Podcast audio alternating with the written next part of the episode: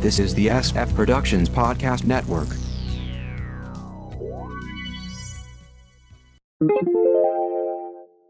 How I Got My Wife to Read Comics, Episode 519.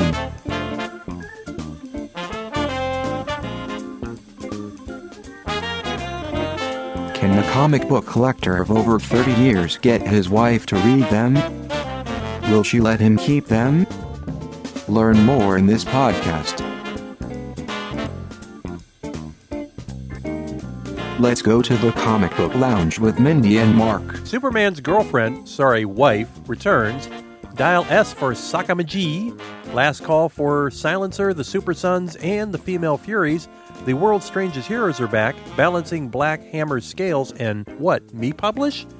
This is how I got my way free comics for Sunday, July 7th, 2019. I'm Mark. And I'm Mindy. Just a reminder you can go to sfpodcast.com to get the feed, other SF podcasts and blogs, and subscribe via your favorite podcast catcher and leave us a review. You can email sfpodcastnetwork at gmail.com, like it's at facebook.com slash sfppn, follow us on Twitter at sfppn, check out tumblr.com slash blog slash sfppn, or call us at 614-321-9737.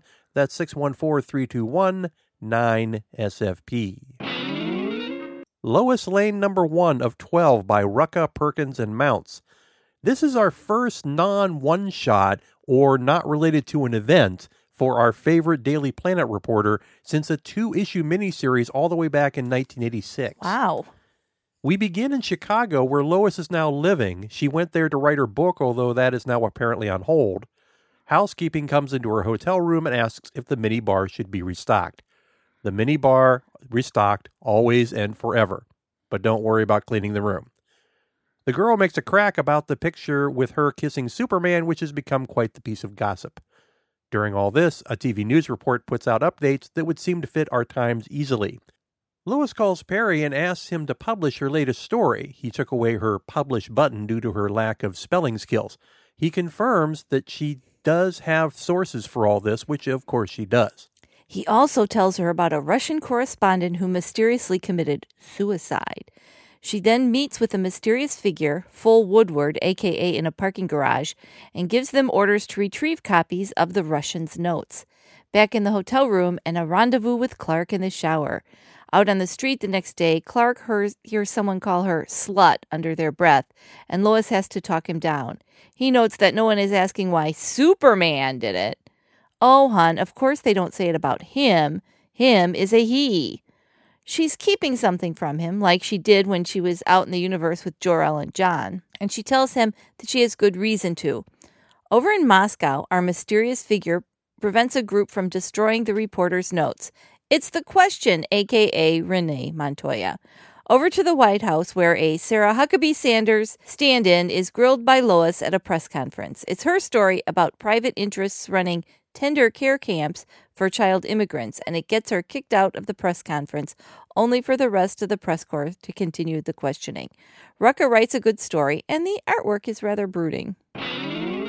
Dial H for Hero number four from Wonder Comics by Humphries, Quinones, and Gibson. We're now in Detroit at a Justice League museum. This is at Justice League Detroit's old headquarters. I find it hard to believe they actually maintain that museum. Why not? Miguel and Summer are trying to contact Superman, but are confronted with a bat robot instead. Just before they're attacked, a voice tells the robot to disengage. It's Snapper Carr, former Justice League mascot, uh, sorry, sidekick. He runs the museum, which doesn't involve a lot of work since robot versions of the Justice League do all the heavy lifting. We see robot versions of Booster Gold, Vibe, Dr. Fate, Ice, Fire, Elongated Man, Black Canary, Superman, Firestorm, Zatanna, Hawk Girl, and Martian Manhunter. We also see costumes in glass display cases, one of which is clearly the Golden Age Green Lantern. I guess the Doomsday Clock is now taking effect. Snapper had his own failed reality show and is now stuck here. He is also well aware of the H dial and used it once. Meanwhile, the operator, aka Robbie Reed, is doing some internal monologuing providing exposition. He's stuck in the Heroverse with the metaphysical potential of a million extraordinary beings. There's also the body of Mr. Thunderbolt in a glass tube. His soul? Well, he's at JLD HQ, entering the body of the super robot. to finally hear with my own ears, know the joy of taking a deep breath, to eat a cheeseburger again. During all this, the kids explain their situation to Snapper Carr and ask him to call Superman, but it's not like Superman's on speed dial. Suddenly, the other robots, sensing a psychic attack, go after the humans, who all grab at the dial, and Summer turns into Chimp Change, a Sin City esque lady gorilla detective. That would make a good match for the chimp detective. Mm. Snapper turns into Alien Ice Cream Man, which looks like something Jeff Lemire would come up with. And Miguel turns into Little Miguelito, reminiscent of Captain Underpants. We get truncated origin stories, then back to the action. Hawk Robot says, Snappy battle blather buffering. Chimp Change starts blasting away. Alien Ice Cream Man threatens to warp time and space with his ice cream dream. Miguelito keeps using the H dial to become pastiches of Hagar the Horrible, Schroeder from Peanuts, Nancy, and Cathy. Then a voice tells him if he truly wants to be powerful, he needs to dial S for Sakamagi. That brings together Mr. Thunderbolt's body and soul, who then quickly warps out, telling Miguel, This is all your fault. Miguel realizes he needs to fix things, so he follows Thunderbolt through the warp, leaving Summer and Snapper behind. This is just a crazy book. We also had a number of books finishing up. The Silencer, number 18, by Marion, Abnett, Floria, and Spicer. Basically, the last breath of Dark Nights metal. I really like this book, but I'm glad to see the last of Dark Nights Metal. Yep. This series started with a promising premise. Can an assassin also have a regular home life? Honor Guest has a husband and small child, so she tries to get out of the assassin biz without any luck. This was the main storyline to start, but a few issues ago, everything blew apart. Honor tried to end things with the League of Assassins once and for all and wound up being declared dead to her family. In this final, clearly rushed issue, she comes back to her family with a ridiculous story, and much of the issue involves her husband trying to come to grips about it. There's also a quick final mission, and then the family is off to live in Ohio, but not before Deathstroke checks in. Things are clearly left open at the end, but I doubt we'll ever hear from Honor Guest again.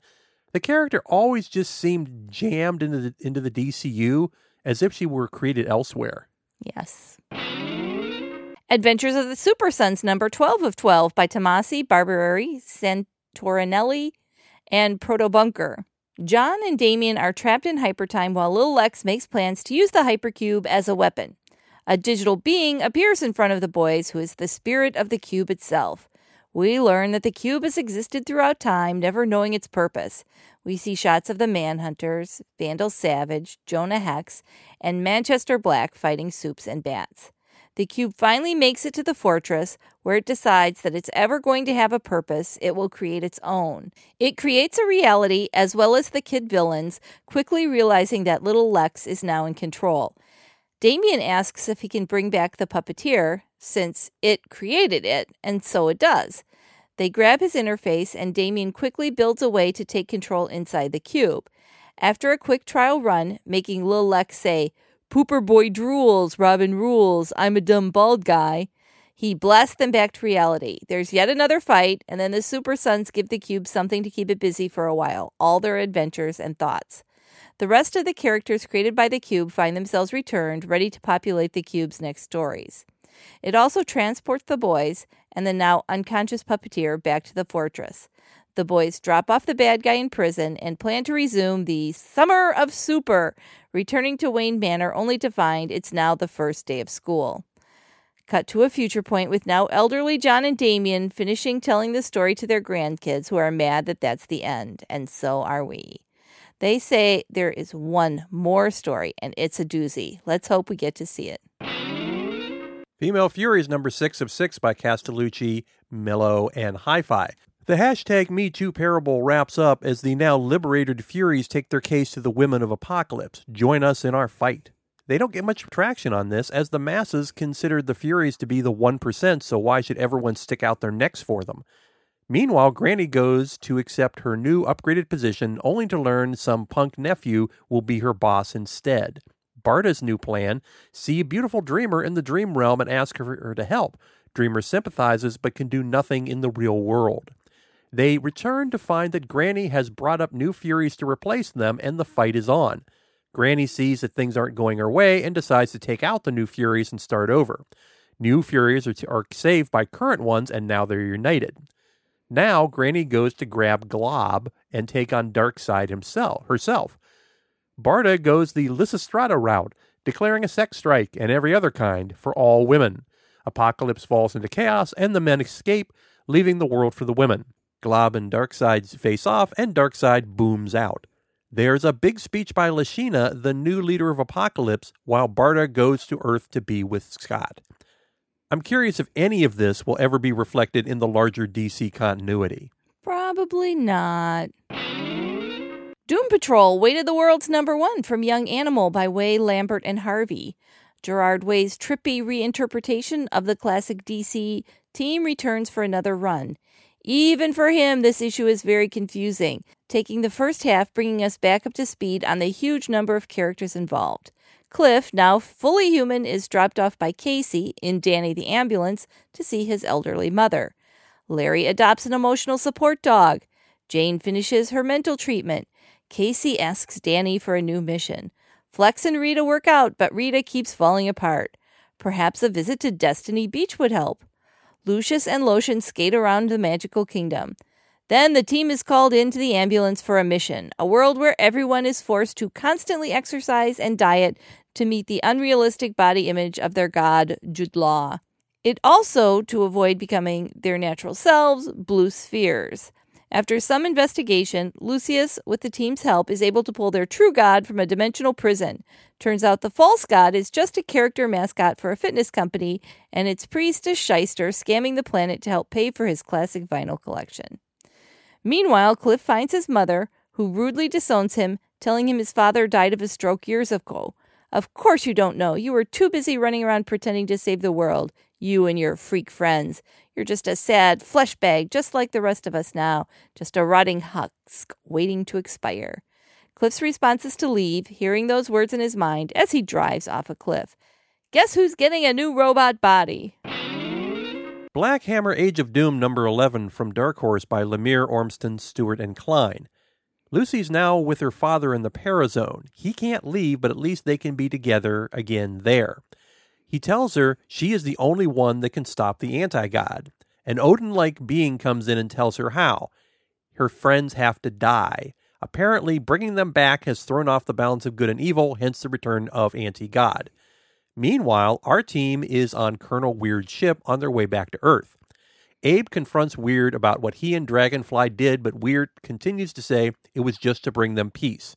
Their next step find Dragonfly. Find her? Oh no, Barbie, I'm not just going to find her, I'm going to kill her. Back to the Hammers, where Lucy isn't sure she can kill her friends, and Dad says, Who said anything about killing? So they have to die, but they won't be killed. Earth is panicking with all the orange skies as the anti god continues to coalesce. Abe tells the others that, with or without Hammer and Dragonfly, they will make their last stand. Cut to a suburban home where a mom is getting her kids ready for school. Dad's working late, so she'll have to take them to soccer practice. The woman is Dragonfly, still living her false life. She returns after dropping off the kids at school, only to find the team in her living room. Hey, bitch, nice house. From the letter column, I think this is the next to last issue, but more Black Hammer is on the way. Sad news came in this week. Mad Magazine is essentially canceled, another victim of the newsstand purge. The title began as a comic book in 1952, then quickly reformatted as a magazine in order to avoid the Comics Code Authority. Since then, Mad informed generations of kids about current events and media via satire and spawned an industry of knockoffs cracked, sick, crazy, nuts, eh. Recurring bits Spy versus Spy, The Lighter Side of, TV and movie parodies, which I adored, and the back page fold in, all done by artist Al Jaffee since 1964. The magazine's publishing schedule had become sporadic in the last decade and was rebooted with a new number one just last year. This also coincided with a physical move from New York to LA as part of a consolidation by Warner Brothers slash DC. Keep in mind, much of their senior contributors, and I mean senior, were New York based and had no interest in moving.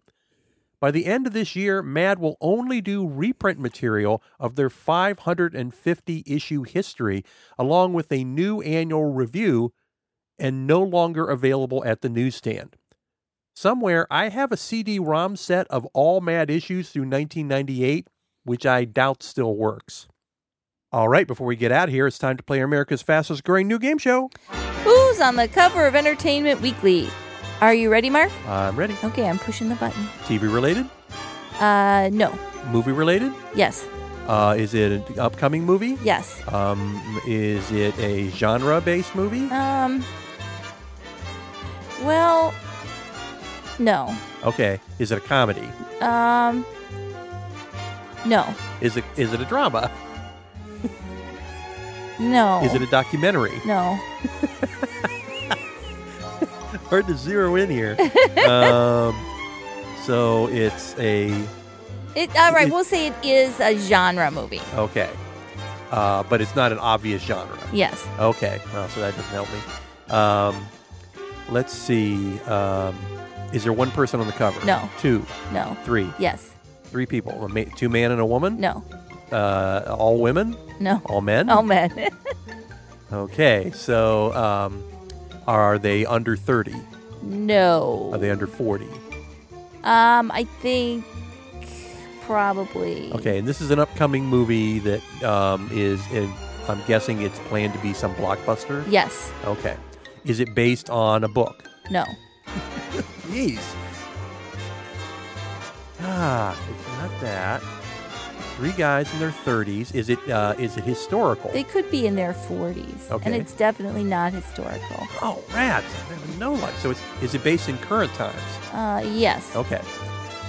Current times, I'll give you a hint. It's part of a franchise. part of a franchise. So it's in, or in the middle of a franchise. Eh, yeah. Okay. It's not the beginning of a franchise. That's correct. No, no. It's it, part of a very existing franchise. Um, so it's not like related to Harry Potter or No. anything. Okay. No. But it's part of a franchise. It's not based on a book. Uh, is it based on another movie? Well, yeah, it's Okay. part of a franchise. Okay, but it, the the franchise is, is its own original. Okay, Oh. well, I was never getting anywhere near that. It's Hobbs and Shaw, Ah, based in the Fast and oh, Furious. the Fast and Furious. Oh, Yeah. yikes! Uh huh. Sorry, I didn't know if you'd get that. I- so- and I didn't. And I don't know. I should have looked up how old Dwayne the Rock Oh, Johnson I, is, that wouldn't have mattered.